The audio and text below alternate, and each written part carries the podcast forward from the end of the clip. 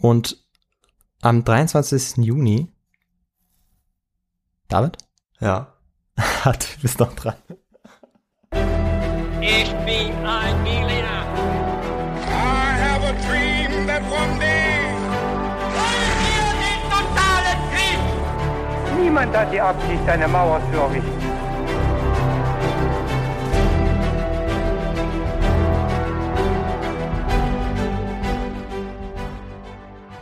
Hi und herzlich willkommen bei His2Go, eurem Geschichte-Podcast zum Mitnehmen. Wieder mit mir, David. Und Viktor? Und wir machen es bei His2Go immer so, dass alle zehn Tage einer von uns dem jeweils anderen eine Geschichte erzählt, die der noch nie gehört hat, wahrscheinlich, also die erstmal völlig neu ist und von der es keine Vorkenntnisse gibt für die andere Person.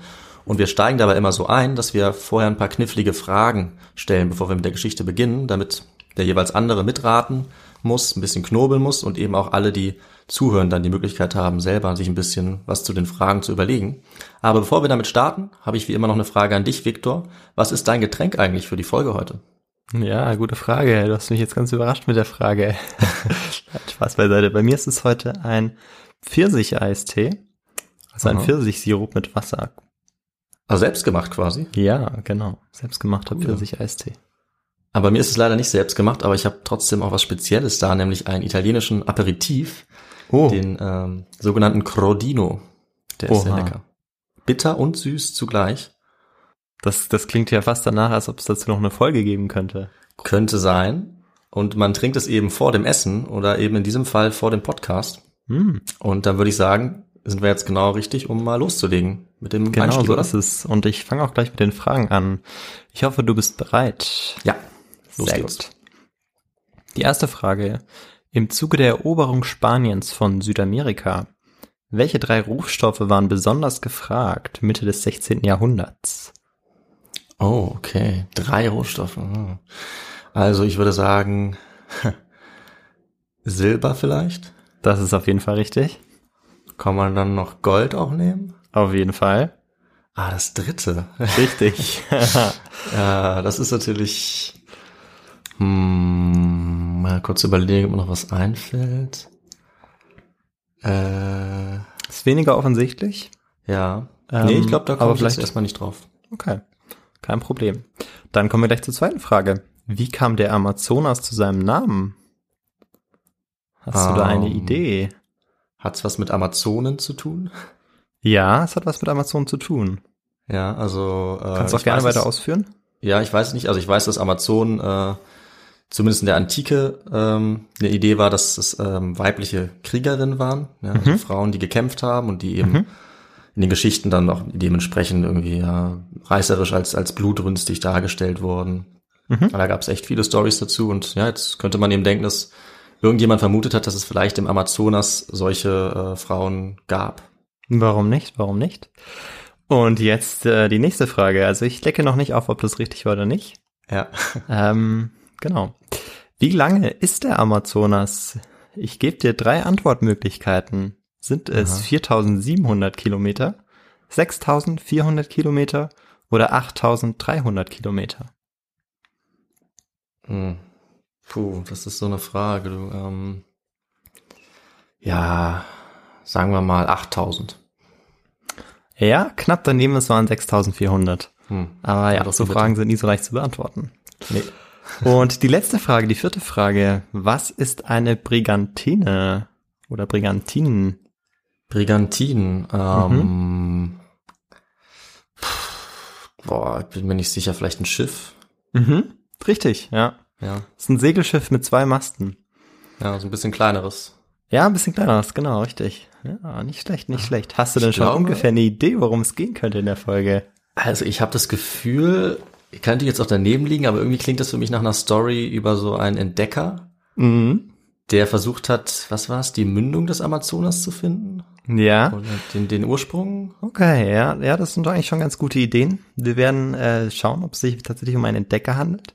Aber wie wir gesehen haben, geht es auf jeden Fall um Südamerika, möglicherweise den Amazonas und Ja. eben dieses Seg oder diesem Segelschiff.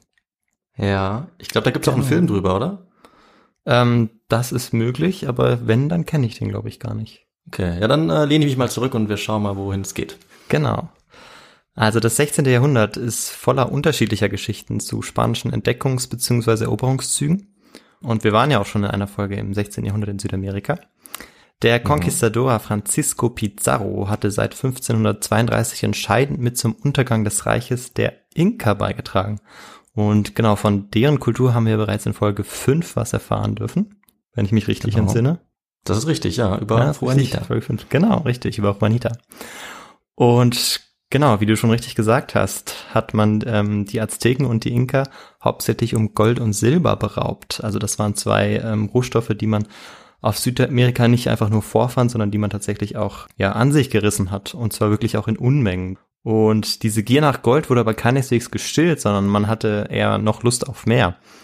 Und diese Gier bezog sich aber nicht nur auf Gold und Silber, sondern auch auf einen weiteren Rohstoff. Und das äh, habe ich, deshalb habe ich eben die erste Frage gestellt. Ja. Und das war ein Rohstoff, der in Europa zu diesem Zeitpunkt sehr begehrt war, weil auch relativ selten und zu teuer. Und ähm, ja, das war Zimt. ah, Genau. Gewürze. Und ähm, dazu gibt es eine ganz interessante Anekdote, dass man auch versteht, ja, weshalb war denn Zimt so wertvoll oder in welchem Ausmaß war ähm, Zimt wertvoll. Anton Fugger, ein sehr vermögender Kaufmann, also die Fugger sind allgemein eine sehr bekannte Kaufmannsfamilie ähm, aus der frühen Neuzeit. Und ähm, der verbrannte im Jahr 1530 einen Schuldschein von Karl dem Fünften äh, vor dessen Augen und zwar in einem Feuer aus Zimtstangen. okay. Und genau, damit wollte er mit seinem Reichtum prahlen und zeigen, ich äh, habe so viel Geld, dass ich das einfach, diesen Schuldschein auch in diesen Zimtstangen da verbrennen kann. Wir wollen aber nicht weiter darauf eingehen, warum er das gemacht hat. Das könnte ja vielleicht in der neuen Folge dann irgendwie Thema sein, Ja, sondern wir fänd wollen uns jetzt nach Südamerika wenden. Und genau, Pizarro hatte gehört, dass es über die Grenzen des Inka-Reichs hinaus ein großes Land gab, in dem Zimt hergestellt wurde. La Canela, also Spanisch für Zimt. okay. Aber wie kam es zu dieser Legende?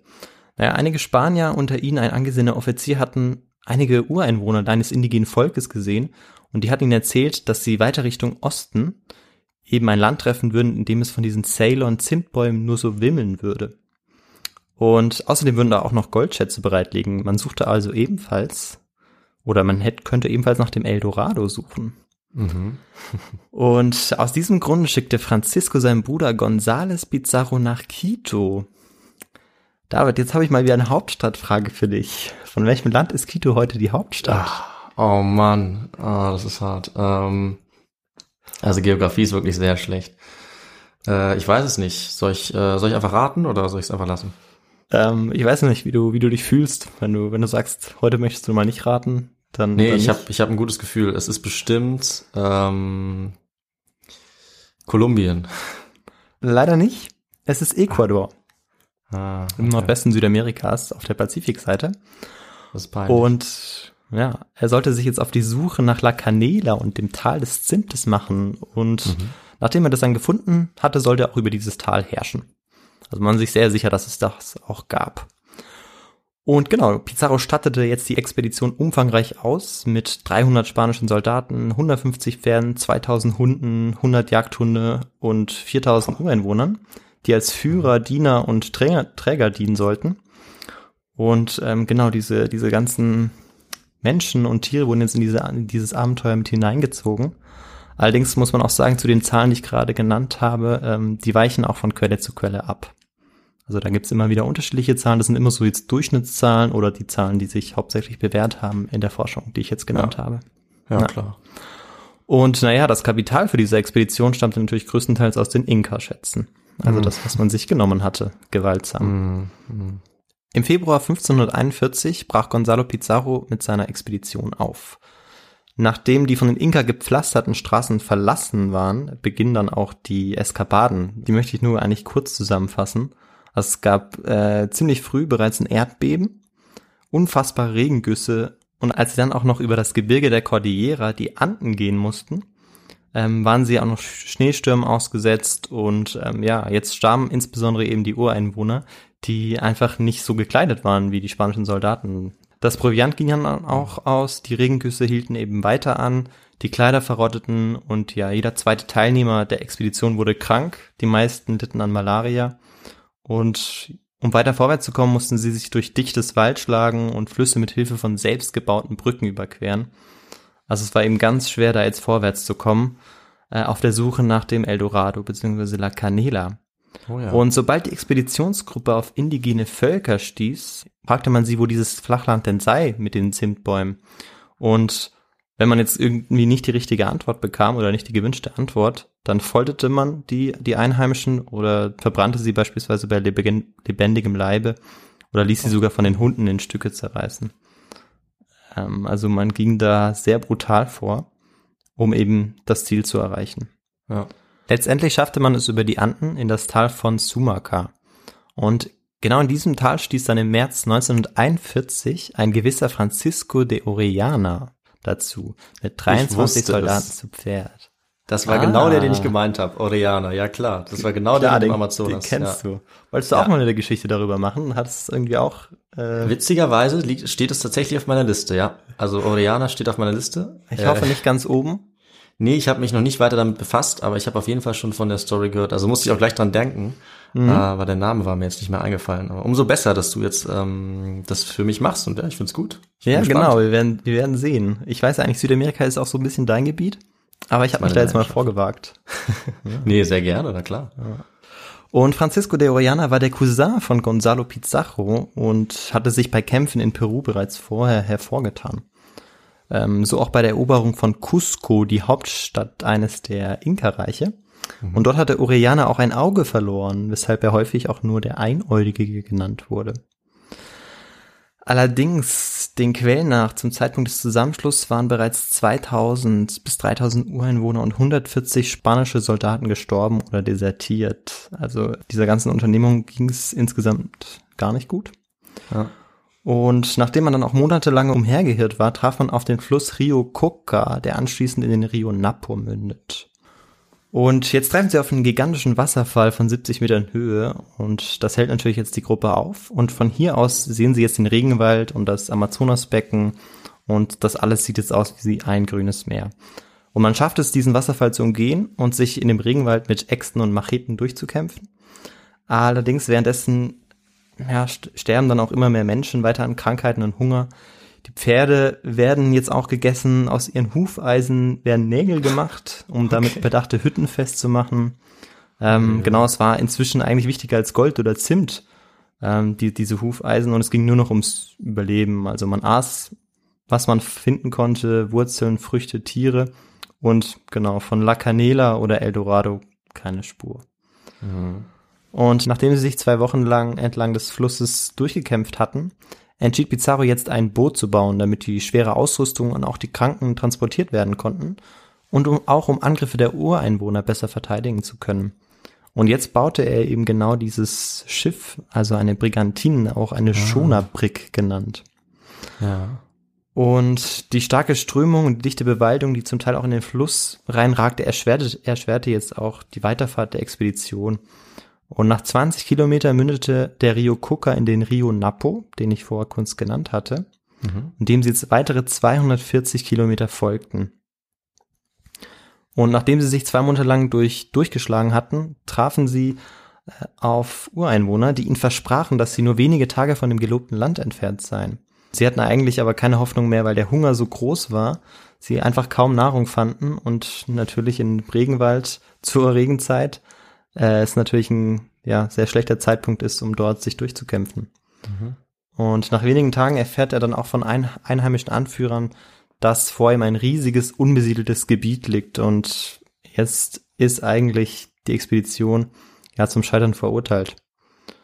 Und im Dezember 1540 ernennt Gonzalo Pizarro dann Don Francisco de Orellana zum Kapitän des neu gebauten Schiffes San Pedro.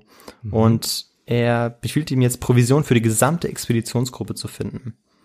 Und am 25. Dezember 1541 bricht Orellana dann mit 57 Männern auf. Er setzt jetzt die Reise fort, findet aber nicht das versprochene Land, kein Proviant, kein Zimt und die Strömung ist so stark, dass sie ja immer weiter weggetragen werden. Und inzwischen berechnet er auch, dass wenn sie jetzt zurücksegeln würden, Monate brauchen würden. Und was er jetzt macht, ist, dass er auf eigene Faust entscheidet, weiter zu segeln.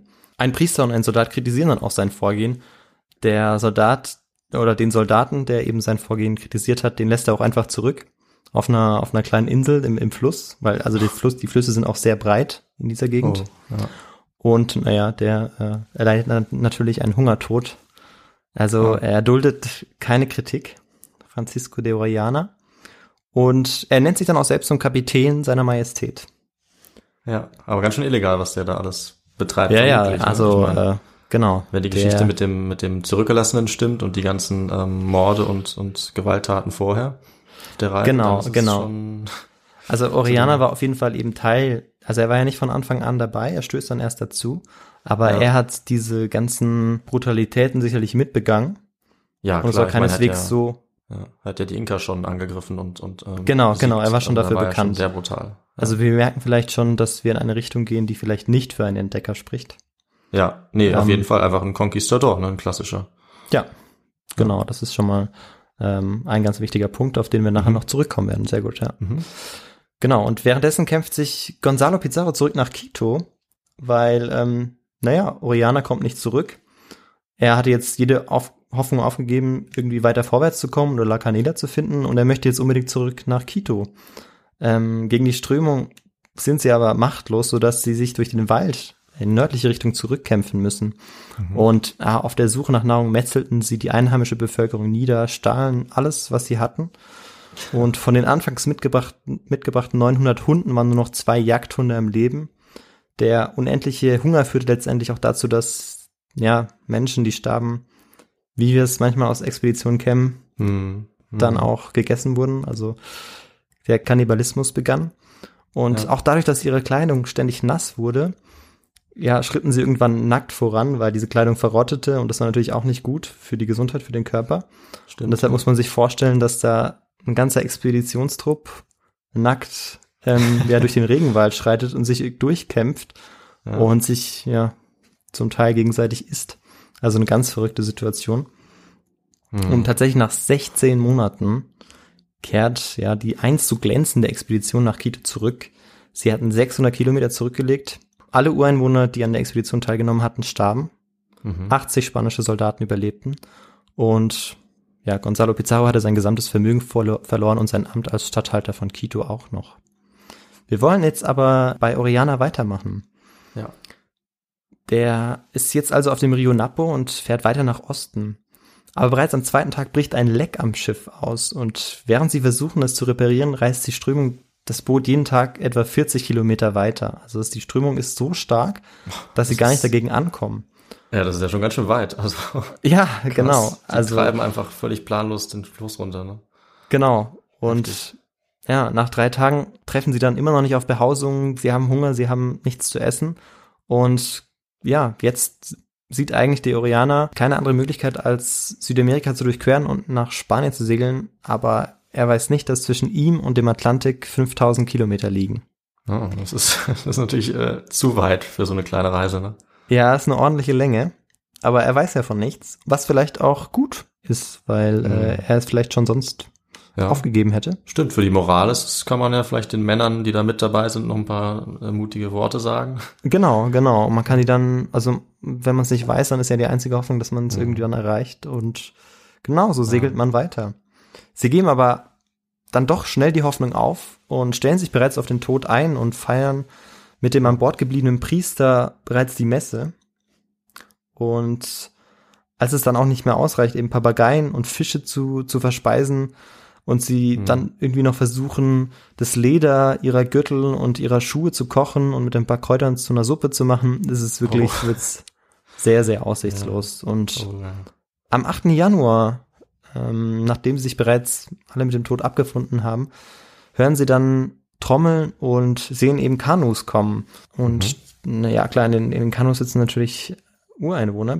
Und sie befinden sich jetzt an der Mündung eines Nebenflusses des Ahuarico. Und hier liegt heute auch die Grenze zwischen Ecuador und Peru. Mhm. Und die einheimischen Menschen sind sehr offen und sympathisch, sodass Oriana dann auch beschließt, dort zu bleiben.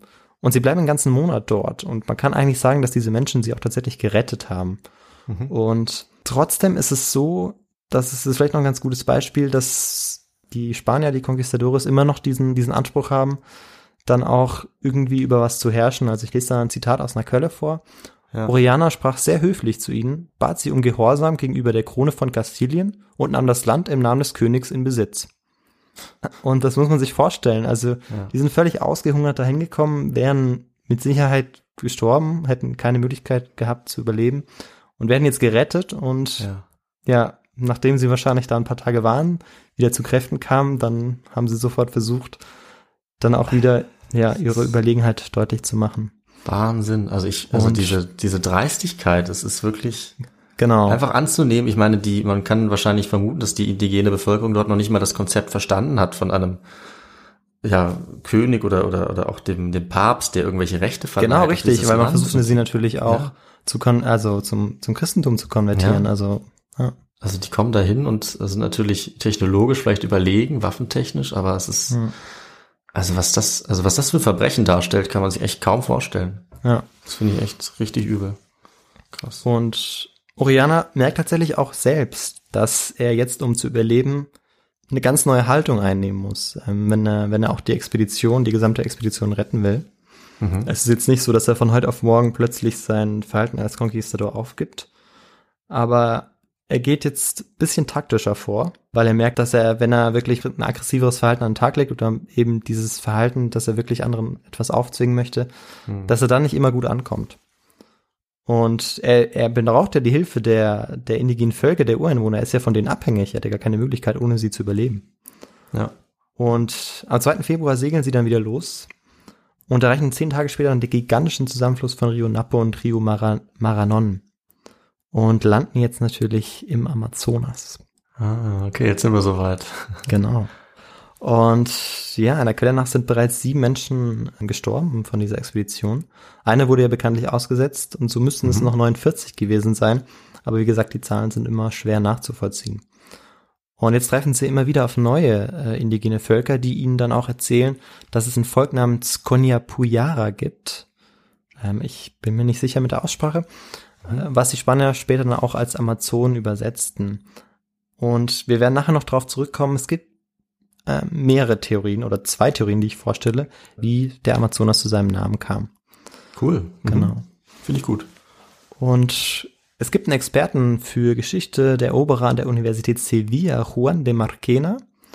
Und der meinte, und das ist eigentlich ganz interessant, er hat ein bisschen diese, diese Reise jetzt bewertet. Technisch war die Reise einfach. Die Expedition fuhr ja einfach mit dem Boot flussabwärts. Zur eigentlichen Herausforderung wurde die Begegnung mit den riesigen, starken indigenen Gesellschaften, deren Geschichte Linguisten, Historiker und Archäologen bis heute beschäftigt. Also für ihn war die Gefahr eben eher, dass man eben sich durch ungeschicktes Taktieren oder einer aggressiven Haltung eben die indigene Bevölkerung gegen sich aufbrachte und damit keine Chance auf ein Überleben hatte. Also Klar, wenn wir jetzt also, ja. genau das darauf zurückziehen, okay, was, was war jetzt die Schwierigkeit an dieser Expedition? Aber das war nicht natür natürlich nicht nur das. Also es zu sagen, dass man da einfach nur so äh, ja, runtersegeln muss, ist vielleicht ein bisschen zu salopp. Und das Wenn werden das wir Schiff gleich noch. kaputt geht oder so, Ja. ne, dann ist es natürlich schon nicht mehr ganz so einfach. Aber ja, genau so ja. ist es ja. 47 Leute sind eben auch nicht die beste ähm, Streitmacht, sage ich mal, um irgendwie auf, auf Ärger aus zu sein in so einem Gebiet. Das, also es macht schon Sinn. Genau, genau. Und man muss sich auch vor Augen führen, dass, dass das alles Soldaten waren und sie ja es nicht gewohnt waren, jetzt irgendwie im Regenwald zu segeln und vor allem auch nicht dann auch ein Schiff zu bauen, ähm, was sie ja bereits gemacht haben und was jetzt kommt, auch nochmal machen werden. Denn es musste Neues gebaut werden, weil das alte einfach zu offen und zu flach war und gegen ernsthafte Angriffe nicht bestehen konnte, weil man muss sich vorstellen, die Ureinwohner, die, deren Waffe war eigentlich war der Pfeilenbogen. Und wenn man sich da nirgends verstecken konnte, weil es zu offen und zu flach war, dann war man natürlich da ein ähm, ja, sehr leichtes Opfer. Klar, in einem Dschungelgebiet, wo man äh, nicht sieht, was links und rechts ist, ne, dann schwierig. Genau, genau. Und so bauten sie dann auch in 35 Tagen eine neue Brigantin, die Victoria. Und auch dabei hatten sie Hilfe von einem indigenen Volk, den Aparia. Also, ja. ja. sie werden stetig von den, von den Ureinwohnern unterstützt. Hm. Bei ihrer Flucht vor dem Tod, kann man eigentlich sagen. Ja, unfassbar wie hilfsbereit die dann waren, also ihren, ihren eigenen Untergang damit wahrscheinlich beschleunigt haben noch. Genau, und man Also- muss auch, genau, und was man vielleicht auch noch dazu sagen kann, ist, dass ähm, diese, diese Stämme, diese Völker vielleicht auch noch nicht so viel davon gehört hatten, wie die Spanier eigentlich, oder was die Spanier in den 30, 40 Jahren vorher bereits angerichtet hatten. Das Ja, heißt, das ich auch, es trafen ja. jetzt Völker aufeinander, Menschen aufeinander, die sich erstmal irgendwie gegenseitig vielleicht helfen wollten, keine, noch nichts wussten, wie der andere, was der eigentlich für ein Ziel hatte oder bereits getan hatte. Ja. Und Ja. Ja, ich denke halt, dadurch, dass es eben eine technologische Überlegenheit gab, ja, also sie waren eben militärisch schlagkräftig, aber das konnten die eigen, also die indigene Bevölkerung da konnten das ja auch nicht wissen. Ne? Und die waren wahrscheinlich einfach komplett unterschiedliche Interessen. Auf der einen Seite willst du halt erobern und zum Teil eben morden. Und die anderen waren vielleicht einfach daran interessiert, ähm, Handelsbeziehungen aufzubauen, ja, oder diplomatisch zu agieren. Und hätten einfach, glaube ich, also die konnten einfach nicht damit rechnen, dass so eine kleine Anzahl von Leuten ähm, so, ja, so, Ja. so mordend und plündern und solche schlechten Absichten genau bereit dazu ist, wirklich zu morden. Und am 12. Mai kamen sie dann in eine Provinz namens Marquis Paro und trafen auf den Stamm der Omaguas. Und das war damals, oder muss damals ein sehr, sehr großer Stamm gewesen sein. Und selbst 1970 gehören da noch einige Menschen dazu, es sind aber nur noch 150. Ja, okay. Und sie sind jetzt ganz überrascht, weil sie treffen jetzt auf bewachte Grenzposten und eine Zollstation. Diese Gegend ist heute die Grenze zwischen Peru und Brasilien. ah, Das ist vielleicht ganz interessant. Und eben damals waren da bereits, war das bereits äh, so eine Zone, wo man sich dann eben abgegrenzt hat, vielleicht von anderen ähm, Stämmen.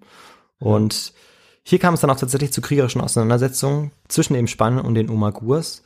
Und die Spanier setzen jetzt ihre Arkebusen ein. Das sind eben so Handfeuerwaffen, das ist vielleicht nochmal ähm, ja, erwähnenswert. Und sie hatten auch noch Armbrüste und die Umaguas eben Pfeil und Bogen und ja, so kämpften sie jetzt gegeneinander.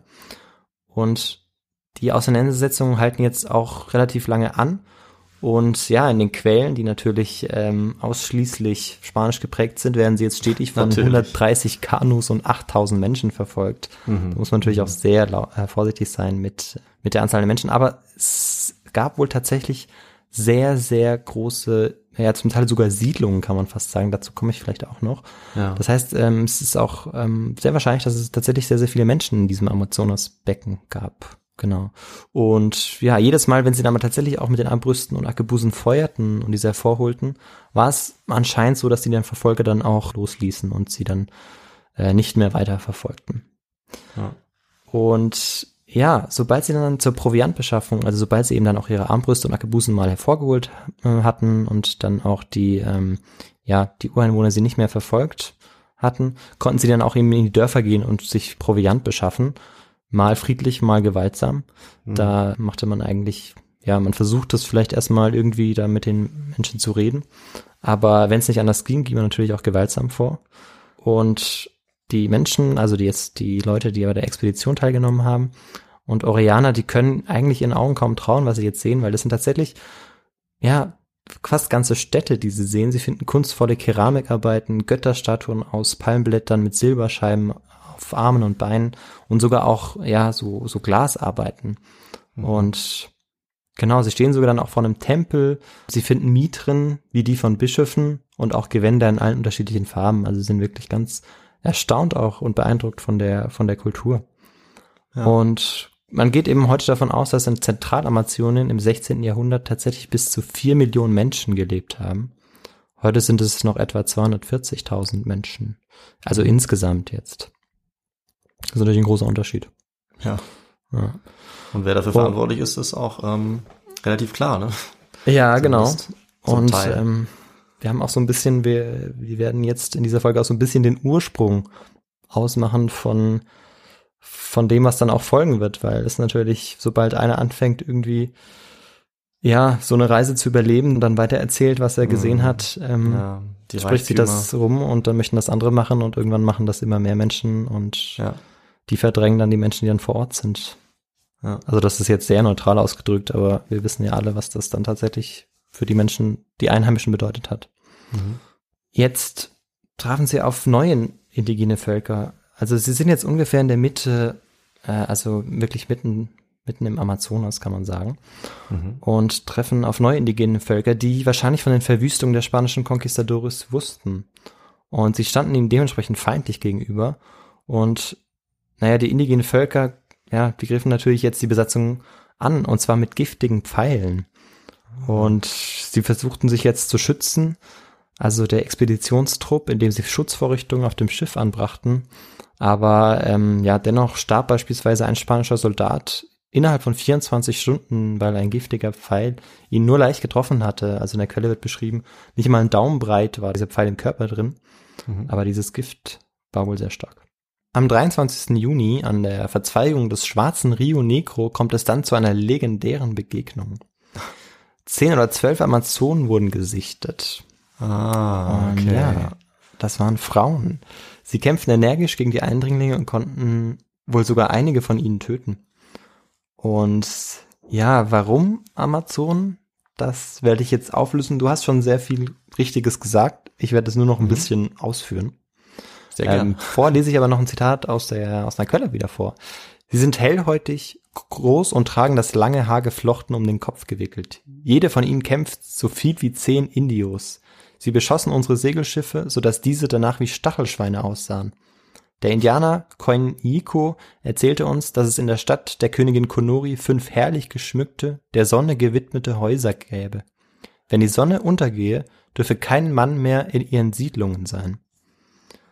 Also wir sehen schon, was es, was es eben bedeutet, dass es, wie du gesagt hast, bei Amazonen, dem antiken Ursprung nach, dass es sich dabei um sehr, sehr starke Frauen handelt, die ähm, kriegerisch ja nicht nur Männer gleich, sondern meistens auch noch, noch stärker als Männer agierten, kann man eigentlich fast sagen.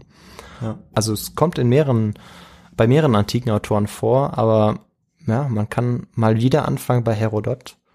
Und der bezeichnet damit dann eben auch Frauen, die Männer gleich in den Kampf ziehen oder eben sogar darüber hinaus in den Kampf ziehen. Und sie werden in der Geschichtsschreibung, in der antiken Geschichtsschreibung hauptsächlich in der Region um das Schwarze Meer verordnet. Und aus diesem Grund kann es eben sein, dass der Amazonas dann den Namen Amazonas bekommen hat, weil ähm, Oriana das dann auch weitererzählt hat, was er gesehen hat. Mhm. Und ähm, ja, deshalb dann Amazonas dann auch zu seinem Namen kam. Aber äh, einer anderen Hypothese zufolge könnte der Name auch auf das indianische Wort Amazona zurückgehen. Das bedeutet Schiffezerstörer. Oh, okay. Ähm, genau. Das ist nicht hundertprozentig geklärt, soweit ich weiß. Ach so, okay. Genau. Und sie segelten jetzt weiter und ja, wurden eben weiterhin stets verfolgt von Menschen, in dessen Land sie eben eingedrungen waren. Und ja, sie nahmen dann auch immer wieder Ureinwohner gefangen, um informiert zu sein, wer oder was ihnen in den folgenden Meilen begegnen könnte. Mhm. Also sie gingen da tatsächlich da auch sehr taktisch vor, aber sie hatten auch keinerlei Skrupel. Ja. Und ja, und so langsam spüren sie jetzt die Gezeitenebbe und Flut. Das ist natürlich erstmal ein super Zeichen. Aber das erschwert natürlich auch die Weiterfahrt. Und dennoch, sechs Monate nach ihrem Abschied von Pizarros Gruppe erreicht dann die Truppe das Mündungsgebiet des Amazonas. Und man muss sich vorstellen, die San Pedro sieht inzwischen ja mehr aus wie ein Frack. Und die Segel der beiden Schiffe sind eigentlich, sind es eigentlich nur so Fetzen. Und am 26. August fahren sie dann aufs offene Meer raus. Und alles scheint gut zu sein. Aber Okay. nach drei Tagen kommen sie sofort in ein Unwetter und beide Schiffe werden getrennt. Und jetzt ist sich wirklich jeder sicher, dass man sich nie wiedersehen würde und man verabschiedet sich schon wieder. Aber tatsächlich am 9. September 1542 erreichte die San Pedro den Hafen von Cubagu, einer kleinen Insel vor der Küste des heutigen Venezuelas. okay. Und zwei Tage später fährt dann auch die Victoria ein. 47 der ursprünglich 57 Männer hatten überlebt. Mhm. Und das ist schon sehr erstaunlich und ähm, ja, gleicht fast eigentlich einem Wunder, dass man es geschafft Ja. hat, diese Expedition zu überleben. Und Francisco de Orellana hat als erster die Atlantikmündung von Ecuador aus erreicht. Und er hatte eine Entfernung von etwa 5000 Kilometern zurückgelegt. Was sehr weit ist. ja, das klingt echt weit, ja. Und ja, wie wird er jetzt empfangen? Ähm, naja, Oriana wird keineswegs als Held empfangen. Mhm. Er hat ja kein Eldorado gefunden, er hat kein La Canela gefunden. Nicht mal ein gutes Gebiet, das man kolonisieren könnte, weil da ja alles bewaldet ist. Und ja, deshalb entscheidet sich Oriana, inzwischen Statthalter der Provinz Amazonien. Was natürlich lächerlich ist, weil ähm, man da über keinen Besitz verfügt. Welche, welche Provinz eigentlich, ja. Genau so ist es. Aber vielleicht hat er irgendwie seine, seine spanische Flagge irgendwo reingesetzt Mm, und gesagt, bestimmt, das ist ja. jetzt die Provinz Amazonien. und er bricht wieder zu einer Expedition auf, weil, ja, Er ist, er will immer noch irgendwie dieses Eldorado La, La Canela finden, um, um noch reicher zu werden. Und Tja. diese Reise endet dann in einer Tragödie. Und er stirbt am Ende einsam auf einer Insel, ganz allein.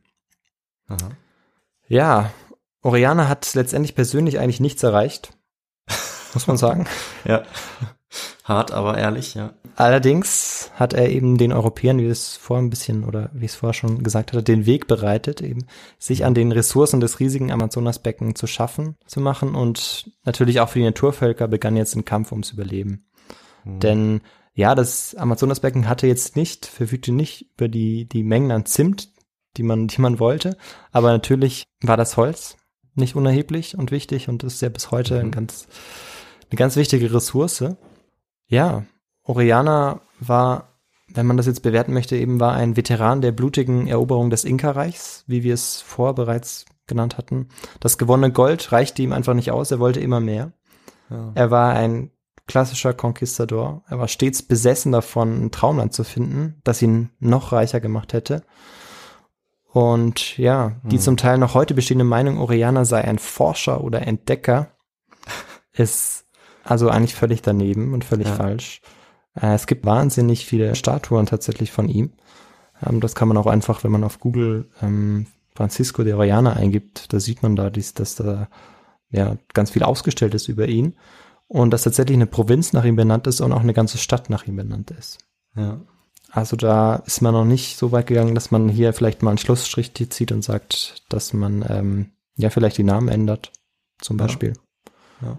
Auch das Vorgehen mal verurteilt, weil das wäre, denke ich, sicherlich angebracht. Auf jeden Fall. Oder ja, wie man das kommuniziert. Also ich habe ja jetzt auch diese Geschichte nur grob im Kopf gehabt, aber irgendwie hatte ich eben auch Entdecker im Kopf. Hm. Und äh, nicht stattdessen irgendwie ja, Ausbeuter oder, oder auch Massen Nee. oder so, sondern mir ist Ja. erstmal irgendwie Entdecker in den Kopf gekommen. Das Genau, ist schon, ja. Weil das eben immer so wieder erzählt wird. Genau, und das ist eben ganz wichtig hervorzuheben, dass es eben nicht so war. Also Ja. wir haben dann im 18. Ähm, Jahrhundert dann ja auch viele Entdeckungsfahrten, die wirklich dann auch sich der Entdeckung widmen. Also wenn man Ja. nur an die Polarfahrten denkt und so weiter. Ist, Ja. Aber das ist hier eben in, bei diesem Beispiel ganz anders. Also das ist, eigentlich ist ihm diese Expedition ja nur gelungen, weil er vor dem Tod eigentlich geflüchtet ist. Und das ist eigentlich mehr ein Zufall gewesen, beziehungsweise eigentlich ein Wunder, dass er es überlebt hat. Und Eine Verkettung von Zufällen und eben auch äh, Großzügigkeit ne, von, von Menschen, die ihm geholfen haben. Ja, genau, richtig. Ja Großzügig von Menschen, die ihm geholfen haben. Ja, und im Übrigen ist auch eben nirgendwo Zimt gefunden worden.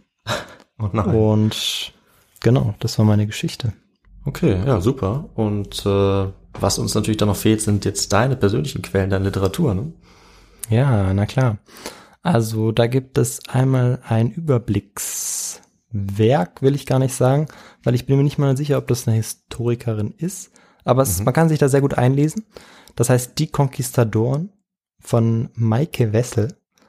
Und genau, das ist ganz gut, wenn man ein bisschen was wissen will über die Spanier in Südamerika, beziehungsweise den Conquistadores. Und dann gibt es noch ein Quellenband, Expeditions into the Valley of the Amazons von Clemens R. Markham. Und dieser Quellenband ist aus dem 19. Jahrhundert. Und genau, das sind zwei Quellen eigentlich, die ähm, hauptsächlich darüber berichten. Das ist einmal zum Beginn der Reise und das ist von Garcias Inca de la Vega. Und zur Reise von Francisco de Orellana dann letztendlich ist es Antonio de Herrera. Genau. Ja, finde ich, äh, finde ich sehr gut und habe jetzt auch Lust mal reinzugucken, wenn ich den äh, an irgendwie an diese Quellen mal rankomme. Vielleicht manchmal findet man auch was im Internet, so eine einzelne Auszüge oder so. Da kann man sich selber ein bisschen vorstellen, weil gerade wenn es nicht so klar ist, ist ja äh, um, umso spannender vielleicht äh, sich zu überlegen, wie es gewesen sein könnte. Hm, Mit genau. den Infos, die du uns gegeben hast. Ja. Finde ich top. Ja, dann äh, ist von meiner Seite eigentlich ähm, keine weiteren Fragen mehr. Sind wir soweit fertig mit der Geschichte, oder? Ja, sind wir fertig. Okay. Ja, dann sage ich doch noch was zum Genau. Feedback, was man uns geben kann. Ne? Also es ist so, äh, ihr könnt uns sehr gerne, wenn euch die Folge gefallen hat, Feedback gege äh, geben, indem ihr uns zum Beispiel eine E-Mail schreibt. Da könnt ihr irgendwie Verbesserungsvorschläge oder, oder Wünsche, Anregungen oder einfach Kontakt mit uns aufnehmen. Gerne an unsere Feedback-E-Mail, das ist die feedback.his2go at gmail.com. Da könnt ihr euch melden. Sonst, wenn ihr uns helfen wollt, könnt ihr uns sehr gerne auf Apple Podcasts mit fünf Sternen bewerten. Das erhöht unsere Sichtbarkeit. Oder ihr könnt uns folgen auf Spotify oder anderen Plattformen, wo ihr uns hört. Und auch auf Instagram sind wir. Da könnt ihr euch unsere Quellen zum Beispiel angucken oder mal ein paar Fotos. Ja, und nachdem wir das jetzt auch abgehakt haben, würde ich sagen, wir verabschieden uns. In zehn Tagen geht's wieder weiter. Da habe ich eine Geschichte parat für, für euch, wenn ihr wollt. Und dann würde ich sagen, ciao, bis zum nächsten Mal. Ja, da freue ich mich schon drauf. Ciao, bis zum nächsten Mal. Ciao.